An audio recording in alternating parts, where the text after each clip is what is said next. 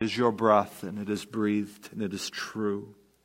And we, as a body of believers with so many different personalities and perspectives and convictions and positions, we gather around your word to be united. Father, we long for sound doctrine because it is sound doctrine that shows us your Son, Jesus Christ. Father, we cannot live right if we do not know right. We ask that your Holy Spirit would teach us your word so that it might be far more than a textbook to maintain a culture, but it would be your presence transforming our lives through the renewing of our mind. Father, my prayer is give me the Give me the mental clarity to teach your word this morning. Help me to remember my studies. But above all else, that we would know your Son. And Father, I pray this and I ask this in your Son's precious and holy name. And if you're awake this morning, say amen. amen. How many here are old enough to remember the 80s? Anyone at all? it's like 30% of you. I want you to enjoy this commercial. Let's hit this commercial and then we'll, we'll get going from there.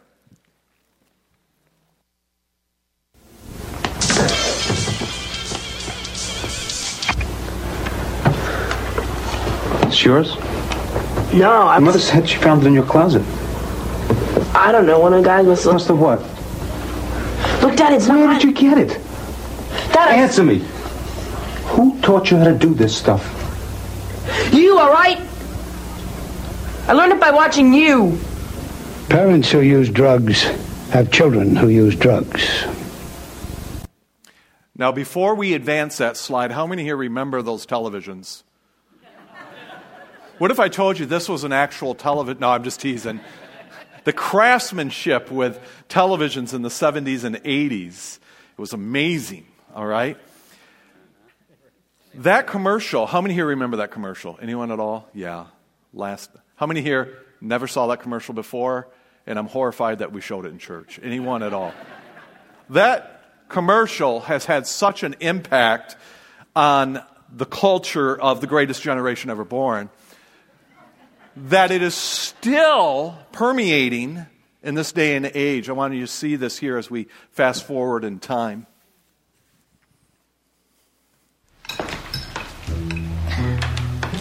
What are you doing? She was full, I could tell. Come on, she's not full. What? Where'd you learn this? Uh, Who taught you how to do this stuff? you. All right. I learned it by watching you. Parents who skim mac and cheese have kids who skim mac and cheese. Gooey, creamy, delicious Kraft macaroni and cheese. You know you love it. We could just close on a word of prayer. There's so much there. I learned it from watching you. It could be argued that, as I look at this, it could be argued that people learn far more by watching than they do by listening. I know I do. I always want to see. I often will say, Can I watch you do this so that I can retain it? That's how I want to approach this text here this morning. In fact, that's what Luke's going to give us. After all, there are no references in this text. Who wants macaroni and cheese right now? I just. How many here remember the day you could eat an entire box of creamy shelled macaroni and cheese with no physical repercussions? Anyone at all? How many here still eat it, but there are repercussions? My dad always said, growing old is not for wimps. And I'm beginning to understand what he means. There are no references to any conversions here in this text. No one gets saved. No gospel presentation is given. There is no reference to Paul sharing the gospel. No one is attacking him, except, of course, maybe the viper that comes out of the sticks. It's as though Luke just gives us some casual details of Paul living amongst those around him, and then it, then it hit me. That is exactly what this is. This is a precious and rare window of watching Paul just living his life in general. So, what we're going to do this morning is we're going to keep our distance from the text in, a, in an allegorical kind of way. We're going to just kind of keep our distance and watch Paul just living his life from, from a distance, living his life in general. So, what we're going to do here is just let Paul live his normal human being life, and we're going to just make some observations from him as we watch his life. After all, I think that's what Luke wants us to do with this text. We are going to learn from just watching him.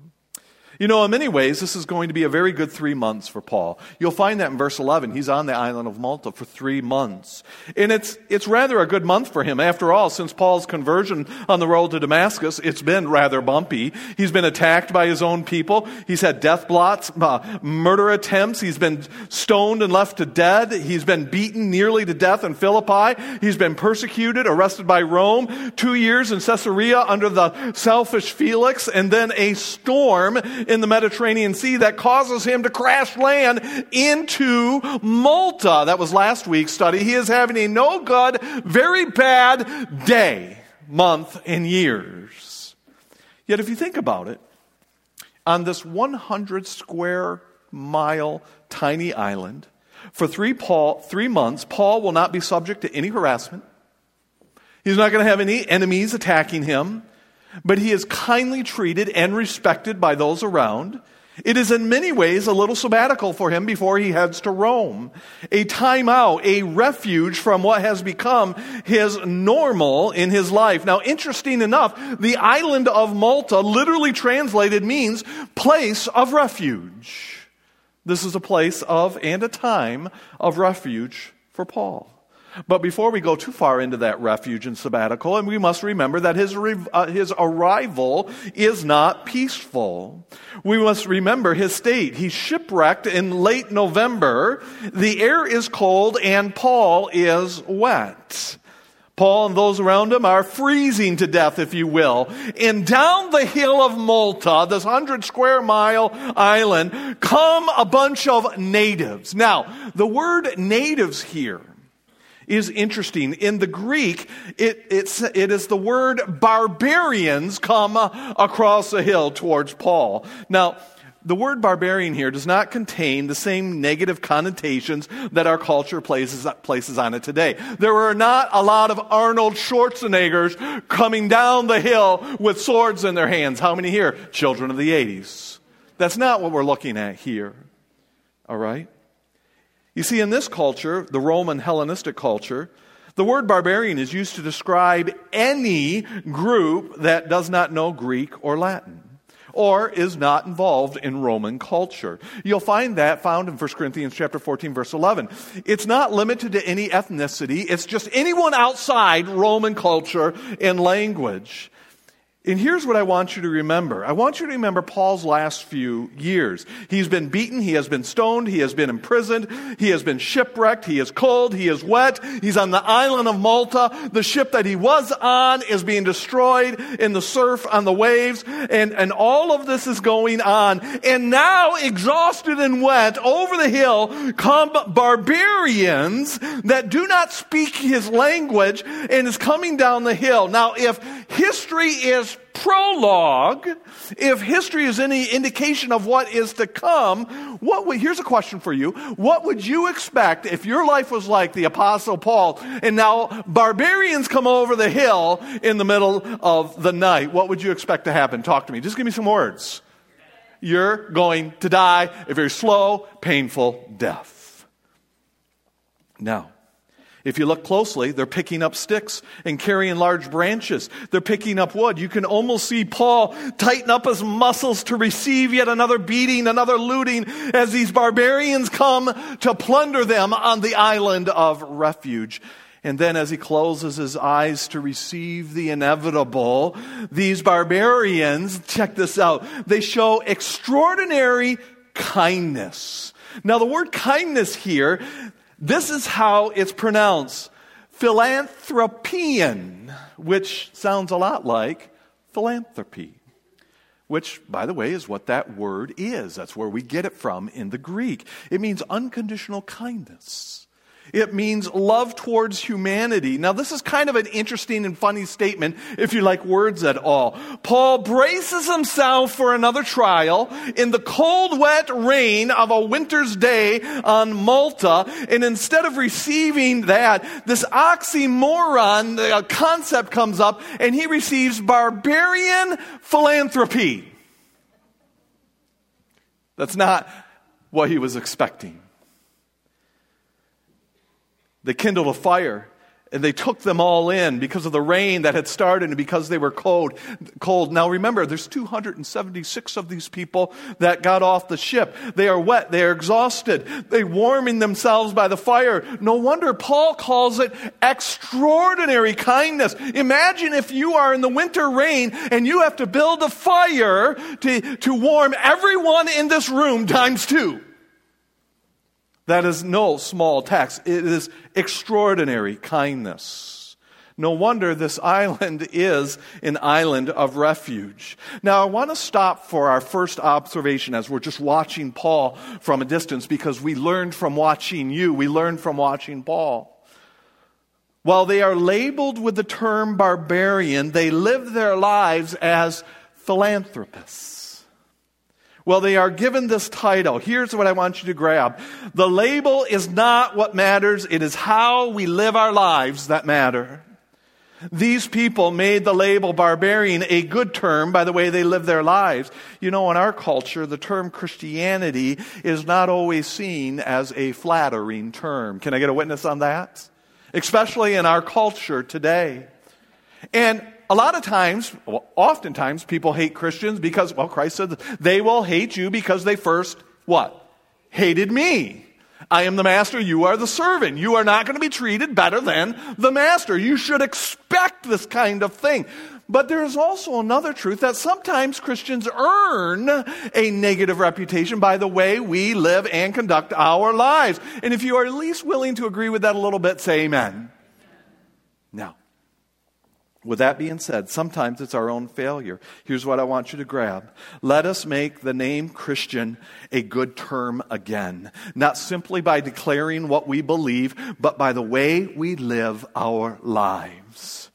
If we are going to call ourselves Christians, may it be supported by the way we live. Christians who do not act and follow and live like Christ are not Christians. We must act like Christ. Now, I want to make another observation as we watch from a distance here that is consistent with the overall teaching of the Word of God and, frankly, the overall viewing of Paul's life. And I bet, if we're honest, your life as well.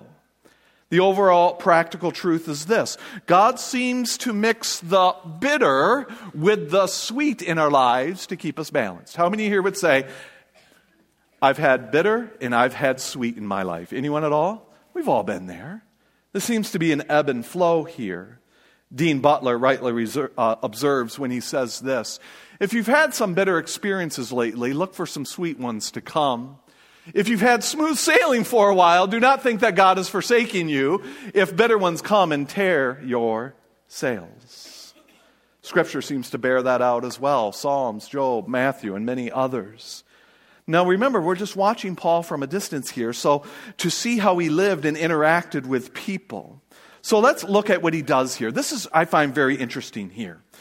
Paul, I think if we advance that, um, yes, Paul had gathered a bundle of sticks, there it is in the purple, a, a, bundle of sticks, and he laid them into a fire. Now, if you just look at Paul from a distance here, the, he is the apostle to the Gentiles. By the way, Paul has had two Christophanies in his life. By Christophanies, that means he has literally seen the risen, resurrected Lord in his life. He's performed many miracles. He's on his way to Rome through the promises of God. He has written books of the Bible through the inspiration of the Holy Spirit. One of them to Rome, where he's heading right now. And look what Paul is doing. He is out there working and picking up sticks. The humility and work ethic of Paul here is admirable. Paul has, by the way, become the leader of the ship. He was trusted on the ship. Even though he was a prisoner, the, the centurion and the commander and the captain of the ship listened to everything Paul says. He is highly respected. And so he's so highly respected that soon the cove where they crash landed will be named after Paul. And to this day, it is called the, the Bay of St. Paul. He's got a lot going for him. Not only that, literally people from Rome will hear that Paul is coming and will look at this tonight, will run 45 miles out of the city of Rome on foot just to greet Paul on his way to Rome. Who here has ever been so excited to see someone that you walked and ran 45 miles to meet him? Anyone at all? Of course not. I'm not sure we'd even drive that far. At least with gas prices today.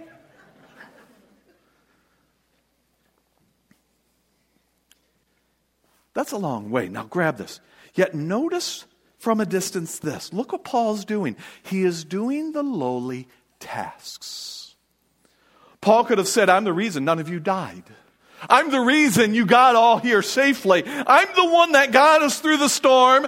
You go get the wood. I will be here by the fire. But that's not what he does.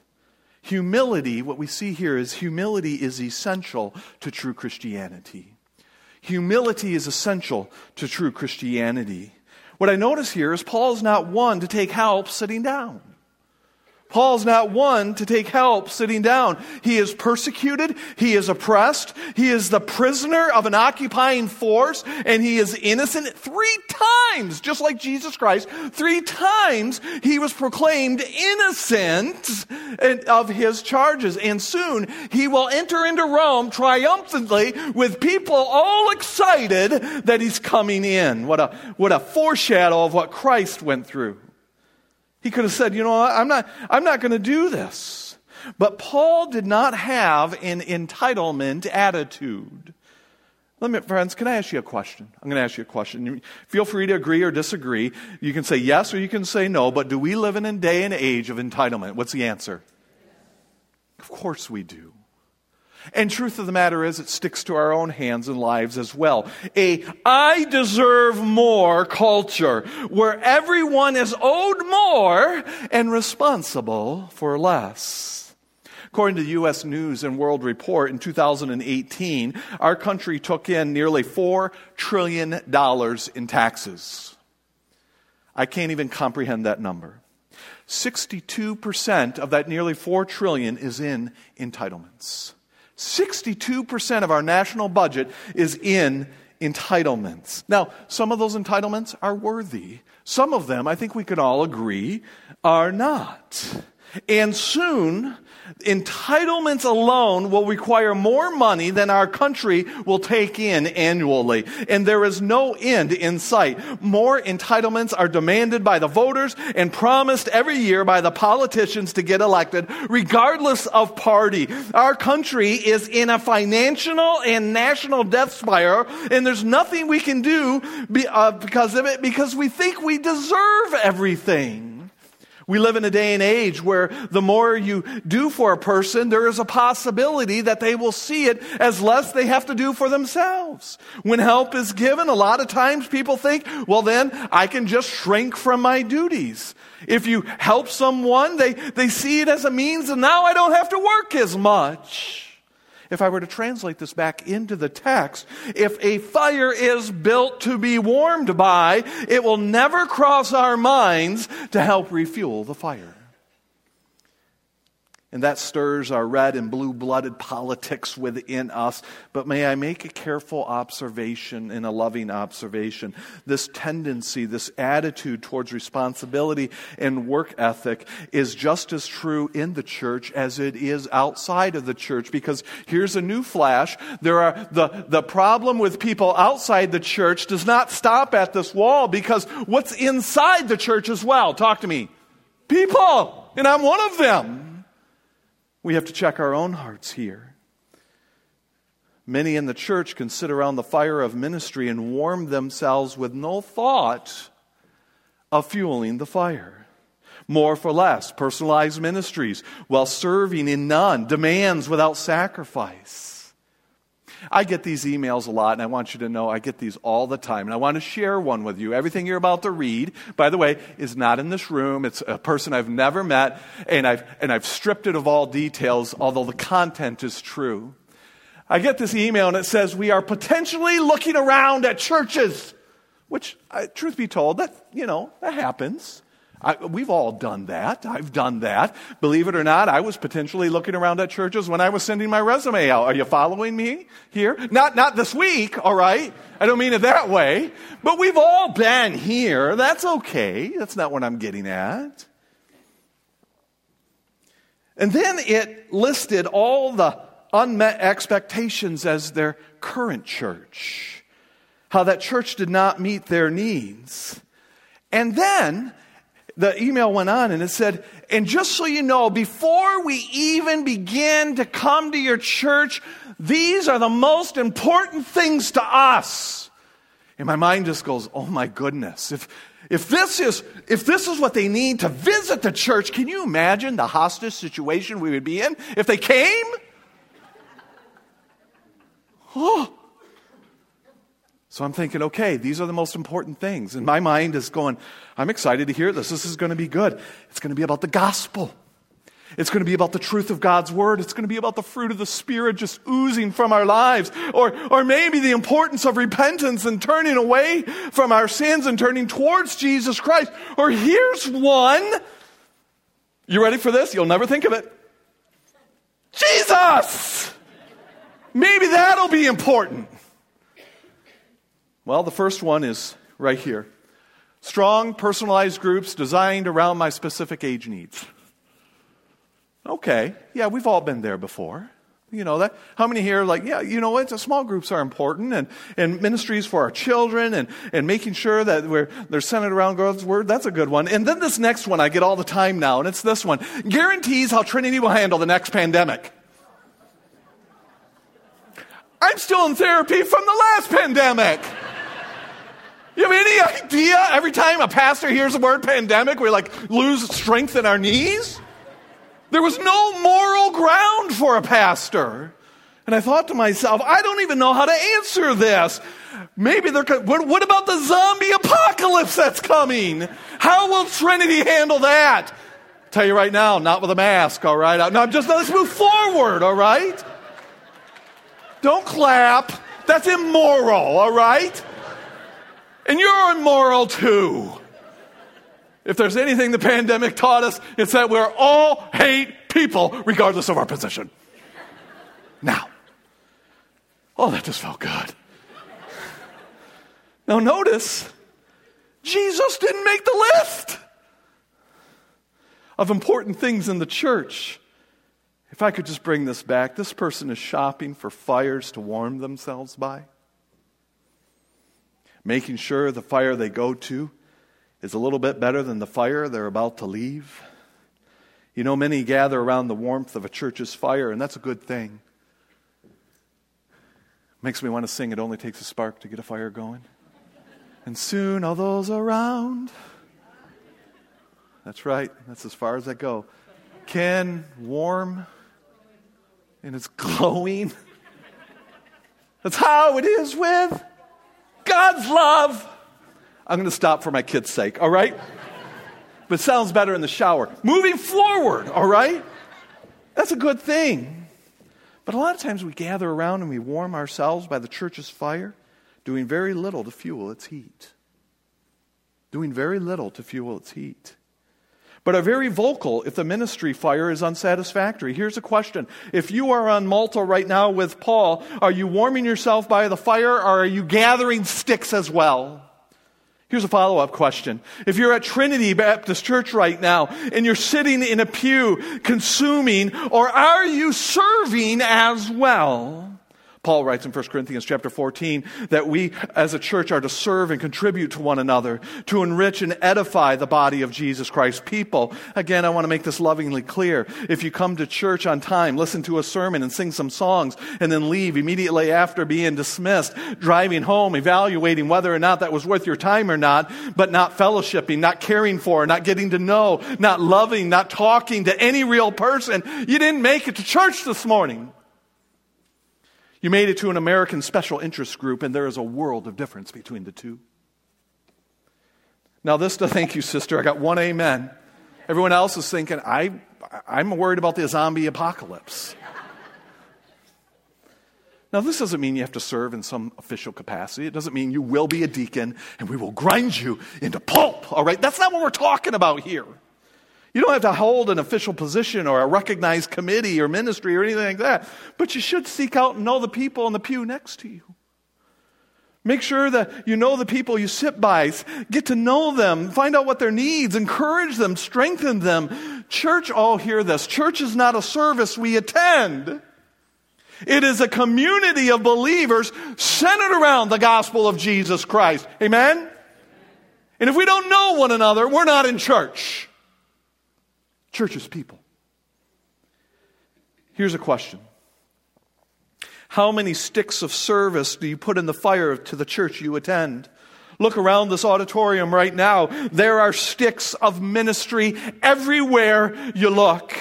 That lonely person, that broken heart, that friendship that is needed, that marriage that is failing, that relationship that is broken. My friends, let us pick up sticks and bring them to the ministry fire so that people can be warmed by God's grace and love. You know, another observation I see, if I could switch is just watching Paul, is how he responded when he was bitten by a snake. And there's a lot of application here that goes back to his experiences.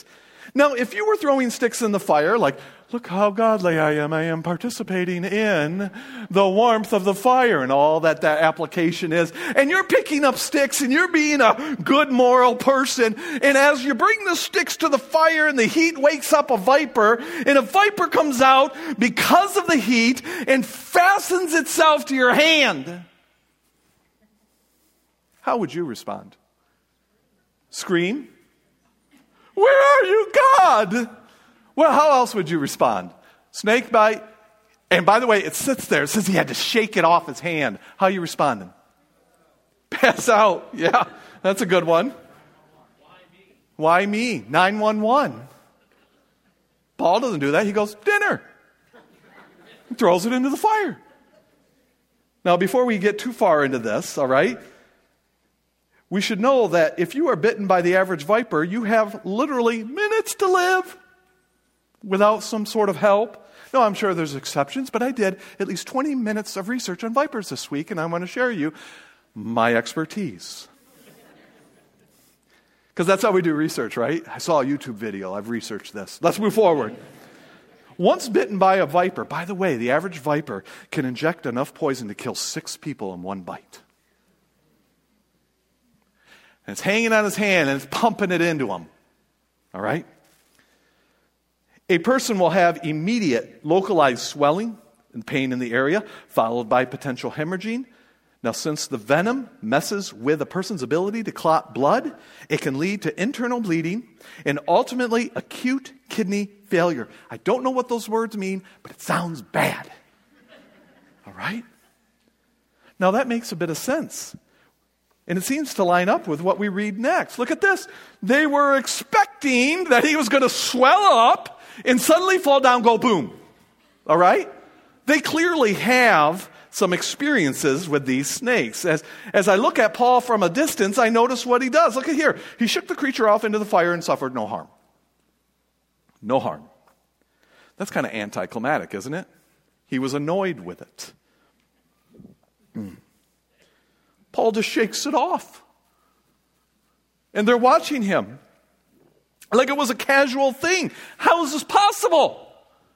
The smallest thing happens to us and we're crying out psalms of lament. How long will it be, oh God, before you see me? Paul shakes it off. It makes me think of Taylor Swift, which you should never listen to, all right? How many here are young enough to know what song I'm, I'm, what's it called? Shake it off. I bet Taylor Swift stole that from Paul. No credit whatsoever. That's plagiarism. Now, he shakes it off. How's it possible? Paul has promises of God that he's going to Rome. Remember that? An angel of the Lord came to him on the ship and said, Don't worry about these waves. I will fulfill my promise. Not only does he have God's word, but Paul has life experiences. Paul has survived so much. By this time, when he finally gets to the fire, a viper bite compared to the promises of God and, his, uh, and the faithfulness of God to him is as concerning to him as a mosquito bite right now. What I see here is this by watching Paul, I see this. When you live through enough experiences with Jesus, it produces confidence and faith in him. Not only does, does he know the promises of Christ? He has seen Christ work in his life many times to the point that he has so much faith and confidence that a viper bite doesn't even get in his way.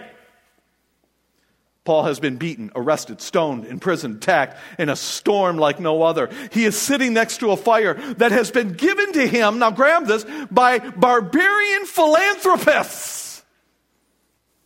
He knows God's promises will not be thwarted by death by snake bite. My friends, can you see everyone staring at Paul as he shakes the snake off and he goes, Are you going to eat that bread?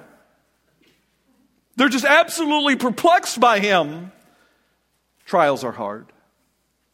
They are. We are not strangers to them. You aren't, I'm not. But if you pay attention to how Jesus works in trials, it will prepare you for the next one with less fear each time they come. Now, look what happens. And after they waited a long time, they saw that he didn't swell up and fall down and go boom, and nothing unusual happened to him. NASB BAB version. Now, I love this. I may even want to close with it. Paul was bitten while humbly serving those around. He could have said, This is what I get for being a good person. Have you ever said that? This is what I get for serving Jesus. And so it's Jesus' fault. He could have said, This is what I get for being a, a good person. He could have gone in victim mode. Do we belong to a victim mode at all today, folks? There's a lot of power in being a victim. He doesn't do that. In fact, I want to get a little bit spiritual here. Christ told Paul, I'm sending you to Rome. We see that in Acts chapter 23, verse 11. So be courageous. Tharse. You will go to Rome. In fact, if we remember that Greek word from several weeks ago, tharse, be strong, the more we are strong, the more we are tharse, the more we are strong in our faith during crisis, what we see here is that Paul threw the viper of death into the fire. Who knows, maybe he's looking at the meat for a snack a little bit later. Here's where I want to get a little bit spiritual, and if I may, even a little supernatural. That goes just past the observation of Paul from a distance. Christ wanted Paul to share the gospel in Rome. I think we can all agree that it is fair to say that Satan did not want Paul to go to Rome. Can I get a witness on that? We do have an adversary. A lot of times we like to break it down into things we can understand, but we do have an adversary called Satan, the devil, the father of lies. Satan did everything possible to stop Paul from, going to Rome. His own people tried to kill him, storms the sea. The soldiers wanted to kill him before they got to the, to the shore. And now a viper has just bitten him and is dangling from his hand. Can we all just agree that this seems to be just a little bit more than continuous bad luck? Paul's being opposed by a spiritual enemy here our adversary the devil. Ephesians 6.12 says for we struggle not against flesh and blood but against the rulers against powers and against worldly forces and darkness against spiritual forces of wickedness in heavenly places. Here's what i, I think we need to see. Satan wants paul anywhere but rome. And here it is.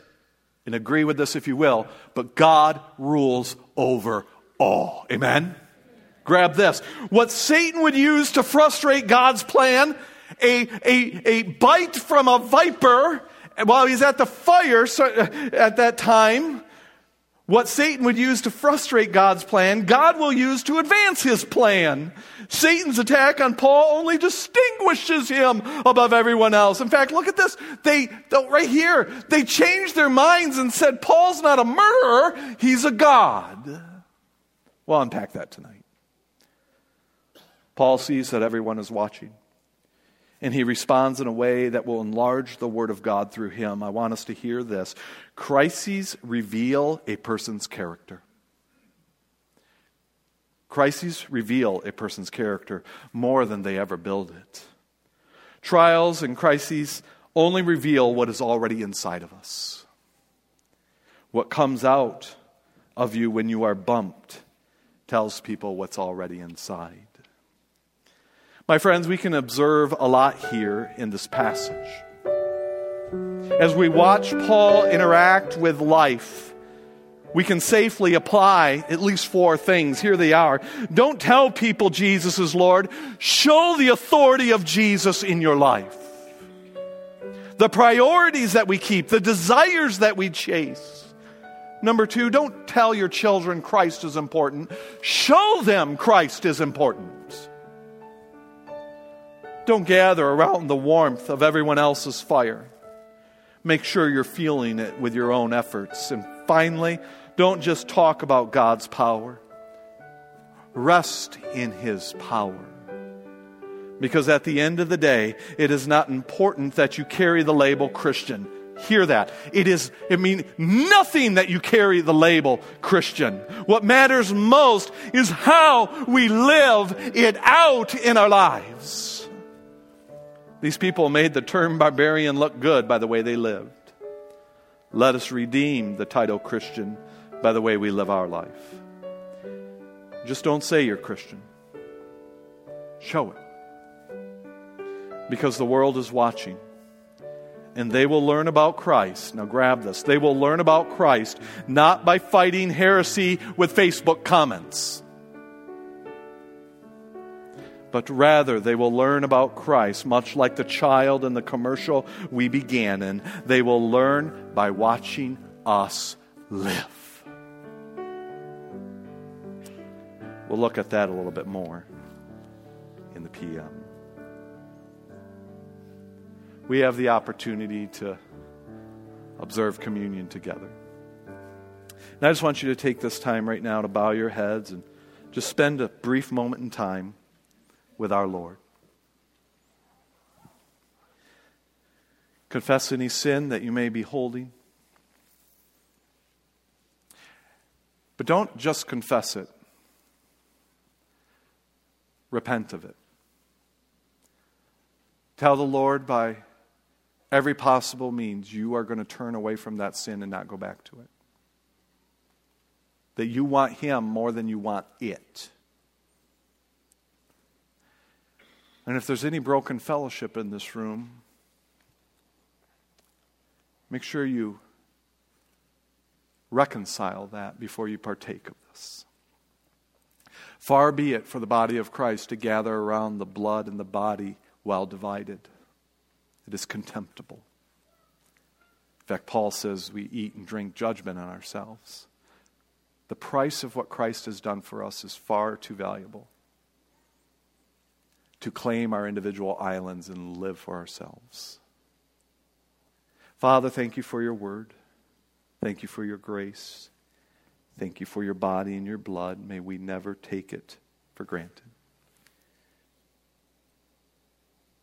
We ask that you bless this time together. Lord, may we be unified around you, not conformed to one another. Start with me. It's in Jesus' name I pray this. Amen.